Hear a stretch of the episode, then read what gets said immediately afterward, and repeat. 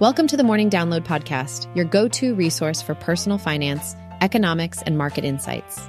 In just eight minutes a day, we provide valuable information to help you make better money decisions. Hey there, investors. So, it looks like fear is still the name of the game when it comes to the US market.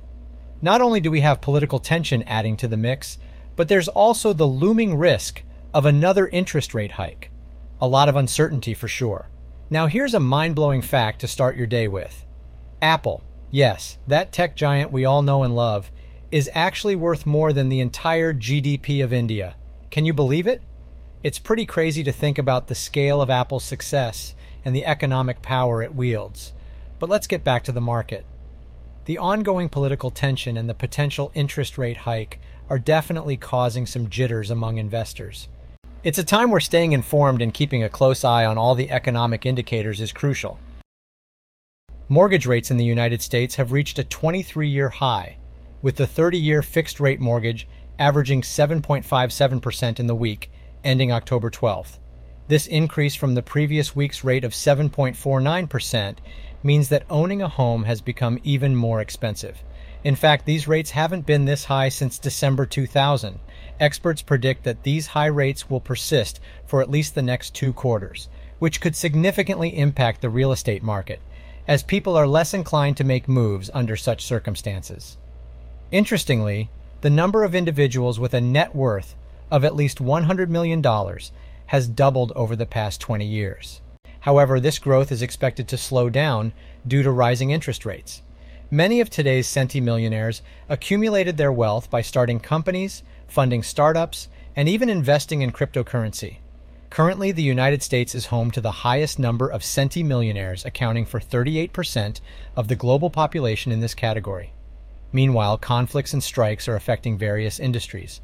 Negotiations between the Actors Union and Hollywood studios have come to a standstill, as the former seeks higher pay, while the latter refuses to meet their demands. The strike by SAG AFTRA, which represents around 160,000 actors, has been ongoing since July 14th.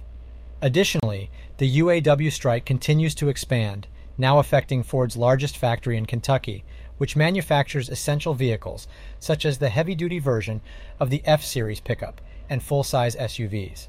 On a global scale, the ongoing war is adding pressure to social media platforms. The Asian market experienced highs, particularly in South Korea, where stocks surged due to Samsung's performance. In the United States, Microsoft finds itself embroiled in a $29 billion back taxes dispute. Earnings season has arrived, and everyone is keeping a close eye on it to see if it can give stocks the boost they need. The S&P 500 index has taken a bit of a hit recently, sliding around 5% from its peak in late July. But now, all hopes are pinned on earnings to turn things around. CNN seems to believe that this earnings season could be the stabilizing force that the market needs. However, Barron's has a different perspective. They don't expect earnings to cause a surge in the stock market, and we tend to agree with them. There's just too much going on in the world right now to instantly propel stocks to new heights.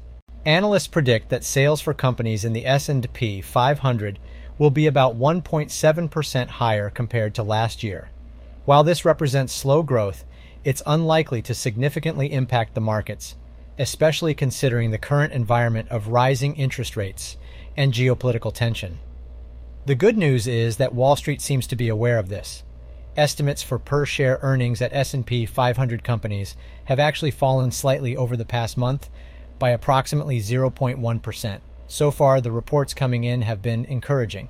Out of the 21 companies that have released earnings, a whopping 18 have beaten EPS estimates. This is definitely something to keep an eye on as earnings season continues. So imagine this after laying low for nine whole months, it seems that the mastermind behind the FTX heist is finally making moves. This elusive individual who managed to snatch a jaw dropping $470 million in digital coins during the FTX crash is reportedly trying to cash out and convert the stolen funds into good old fiat currency. And get this experts believe that a whopping $20 million of the stolen stash is being washed clean every single day. But here's the twist no one really knows how this sneaky thief, or perhaps a whole gang of them, managed to pull off such a daring heist. Some folks suspect that there must have been insiders involved, because let's face it, this whole operation seems too audacious to be the work of a solo act. Now, here's the tricky part. Authorities have managed to track down only a fraction of the stolen loot. Yeah, it's a tough nut to crack because, you know, digital currencies are notoriously difficult to trace. But guess what? Some of the stolen Bitcoin has actually been sniffed out, and it seems that it ended up in the hands of a wallet associated with good old Russian linked criminal groups. Looks like the plot thickens, right? Well, stay tuned to see how this daring saga unfolds. So, you're interested in finding out about the cheapest and most expensive metro areas in the US for single family rentals. Well, you're in luck. A recent report by national real estate brokerage house Canary has analyzed the prices of single family detached listings and identified the top contenders in both categories. Let's start with the most expensive metro areas. Topping the list is the trio of Los Angeles, Long Beach, and Anaheim in California, where the average rental price for a single family home is a whopping $4,984. Following closely behind is San Diego, Carlsbad in California, with a price tag of $4,862. Other expensive areas include Naples, Immokalee, and Marco Island in Florida at $4,821, and Bridgeport, Stamford, and Norwalk in Connecticut at $4,750. Rounding out the top five is San Jose, Sunnyvale, and Santa Clara in California, with an average rent of $4,629. Now let's turn our attention to the most affordable metro areas. Leading the pack in terms of affordability is Little Rock, North Little Rock, and Conway in Arkansas, where you can find single family rentals for an average price of $1,267.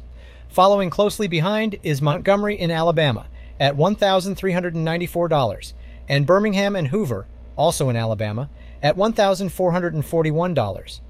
Other affordable areas include Louisville and Jefferson County at $1,492, and Cleveland and Elyria in Ohio at $1,506. It's no wonder that with such significant disparities in rental prices, about 40% of Americans are planning to move this year. However, it's important to consider the hidden costs associated with moving. Not only will you have to pay your agent, but also the moving company. Additionally, finding a new job in your new city can also come with its own financial implications. Keep in mind that moving might be more suitable for those who already have a job in the new city or have the flexibility to work remotely.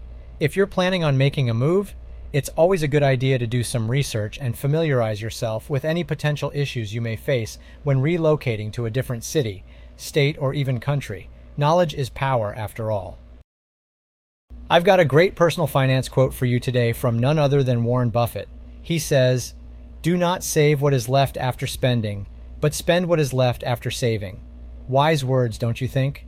What Buffett is getting at here is that we often have a tendency to spend first and then save whatever is left over. But he's suggesting a different approach. Prioritize your savings first and then spend what's remaining. It's about making saving a priority rather than an afterthought. By adopting this mindset, you can ensure that you're consistently putting money aside for your future goals and financial security.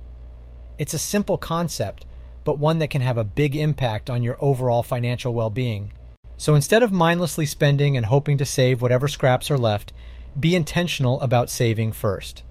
Set aside a portion of your income specifically for saving and make it a habit. You'll be surprised at how quickly those savings can add up over time Remember, it's all about making your money work for you and building a solid financial foundation. So, take Buffett's advice to heart and prioritize saving over spending. Your future self will thank you for it. In today's episode, we discussed a U.S. market driven by fear and political tension, U.S. mortgage rates reaching a 23 year high, the ongoing earnings season with slow stock market growth, the FTX thief cashing out millions and authorities struggling to track digital currency, the wide variation in U.S. single family rental costs, and Warren Buffett's advice to save before you spend, don't spend before you save. Thanks for tuning into the morning download, your go to podcast for personal finance, economics, and market insights in just eight minutes a day. Don't forget to subscribe for more helpful content and sign up for our free newsletter at morningdownload.com slash subscribe.